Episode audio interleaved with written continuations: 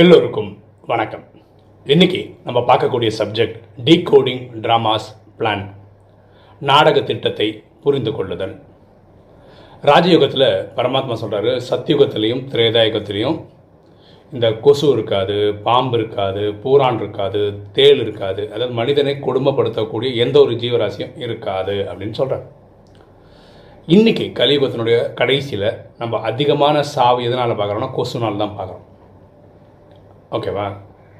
இப்போது ட்ராமா படியே போனாலும் ரெண்டாயிரத்தி முப்பத்தாறு போல் நமக்கு வந்து வேர்ல்டு வார் த்ரீ அதில் உலகம் முடிஞ்சிடும் நிறைய கண்டங்கள் தண்ணிக்குள்ளே போயிடும்.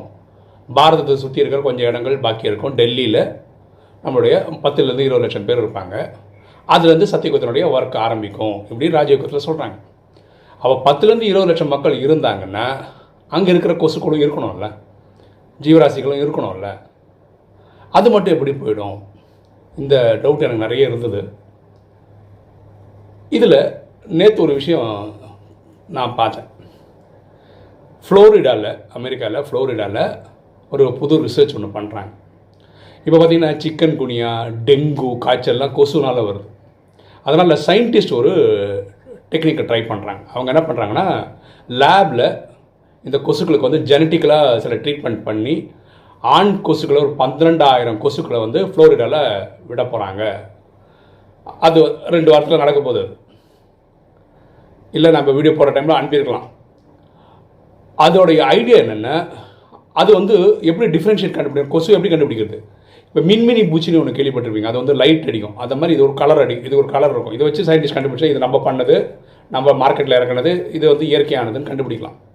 இது என்ன பண்ணோன்னா அந்த பெண் கொசுவோடு சேரும்போது அதுக்கப்புறம் பிறக்கிற கொசு இருக்கும் இல்லையா? அது ஆண் கொசுக்கள் மட்டும்தான் வரும். அதாவது இந்த டெங்கு காய்ச்சல் சிக்கன் குனியா மலேரியா எந்த ஒரு இது கொடுக்கறதும் பெண் கொசு தான் ஆண் கொசு கொடுக்கறது கிடையாது. ஓகேவா? அப்போது பிறக்கிறது எல்லாமே ஆணாகவே இருந்தான்னு வச்சுக்கோங்களேன். அப்போ என்ன ஆகிடும் அடுத்த ஜென்ரேஷன் வெறும் ஆண்கள் தான் இருப்பாங்க. ஆண் கொசுக்கள் தான் இருக்கும். எப்படி பார்த்தாலும் ஒரு கொசுவோட லைஃப் நமக்கு தெரிஞ்சு. நான் சொல்கிறது கரெக்டாக இருந்தால் ஒன்றோ ரெண்டு நாள் தான் இல்லையா?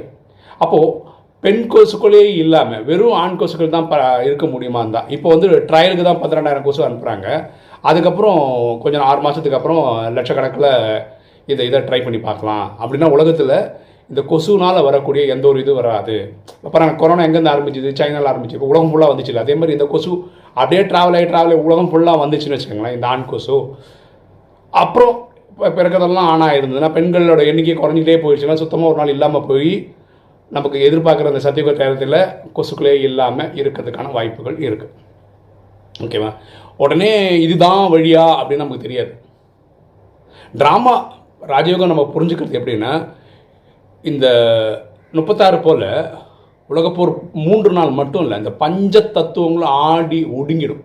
அது சமாதானம் ஆகிடும் எப்போ இந்த சிருஷ்டியே சுத்தம் ஆயிடுதோ அதுக்கப்புறம் சுத்தமான விஷயங்கள் மட்டும்தான் இருக்கும். இந்த காயப்படுத்துகிற எந்த ஒரு ஜீவராசியும் இருக்காது. இது பரமாத்மா சொன்னது. ஸோ ஒவ்வொன்றுக்கும் ஒரு ஒரு கால்குலேஷன் இருக்கும் பரமாத்மா லாஜிக் படி. இப்படி தான் சயின்ஸ்னால தான் கொசு இல்லாமல் போகுது அப்படின்னு இருக்கணும்னு அவசியம் இல்லை. நம்ம யோசிக்கும் போது இதுவாக இருக்கலாமோன்னு யோசனையும் வருது. ரெண்டு நாள் முன்னாடி நம்ம டெத் அரித்மேட்டிக்னு ஒரு வீடியோ போட்டிருந்தோம். அதில் என்ன சொல்கிறோன்னா இன்னைக்கு நிலவரத்தில் பூமியில் பிறக்கக்கூடிய குழந்தைகள் வந்து ஒரு நாளுக்கு மூணு லட்சத்தி எண்பத்தஞ்சாயிரம் பேர் பிறக்கிறாங்க. இறக்குறது வந்து ஒன்றரை லட்சம் பேர். அப்போ இந்த டிஃப்ரென்ஸ் இருக்கு இல்லையா? பிறப்பு ஜாஸ்தியாகவும் இறப்பு கம்மியாகவும் இருக்கும்போது என்ன அர்த்தம்னா நம்ம நாடகத்தில் நடிக்க வேண்டிய வரவங்க இனியும் இருக்காங்க சாந்தி தாமத்தில் அவங்க வராங்க. ஆனால் இப்போ வந்து அது ரெண்டுமே பக்கத்தில் வந்துட்டுருக்கு. இப்போ வந்து கொரோனா மாதிரி இதனால் நிறைய மரணங்கள் உண்டாகி ஒரு நாள் பிறக்கிறதும் ஒரு நாள் இறக்கிறதும் ஒரே மாதிரி சராசரியாக வந்துட்டுருக்கு. ரெண்டாயிரத்தி பதினேழுலேருந்து பார்க்கும்போது வருஷ வருஷம் குழந்தைங்களுடைய பிறப்பு சதவீதம் குறைஞ்சிட்ருக்கு இதுக்கு நேற்று ஒரு விஷயம் நான் படித்தேன் கேள்விப்பட்டேன். அது என்னென்ன?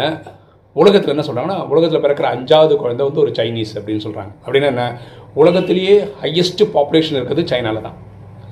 ஓகேவா அப்போது சைனாவில் என்ன நடந்திருக்குன்னு பார்த்தீங்கன்னா நைன்டீன் எயிட்டி போல் என்ன பண்ணாங்கன்னா நைன்டீன் செவன்ட்டி நைன்டீன் எயிட்டி போல் சைனா கவர்மெண்ட் என்ன பண்ணுறாங்கன்னா நம்ம ஜனத்தொகை ஜாஸ்தியாக இருக்குது ஜனத்தொகை குறைச்சாகணும்னு சொல்லிட்டு ஒரு குடும்பத்துக்கு ஒருத்தர் தான் இருக்க முடியும் அப்படின்னு ஒரு பாலிசி கொண்டு வந்தாங்க. அதோட இம்பேக்ட் இப்போ என்ன ஆயிடுச்சுன்னா சில வருஷங்களுக்கு முன்னாடி. நீங்கள் இனி ரெண்டு குழந்தை பார்த்துக்கலாம் அப்படின்ற மாதிரி சொல்லிட்டாங்க. ஆனால் இன்றைக்கி நிலவரத்தில் ஆண்களுடைய ஜனத்தொகை வந்து நூற்றி முப்பது மில்லியனும் பெண்களோடதில் நூறு மில்லியனும் இருக்காங்க.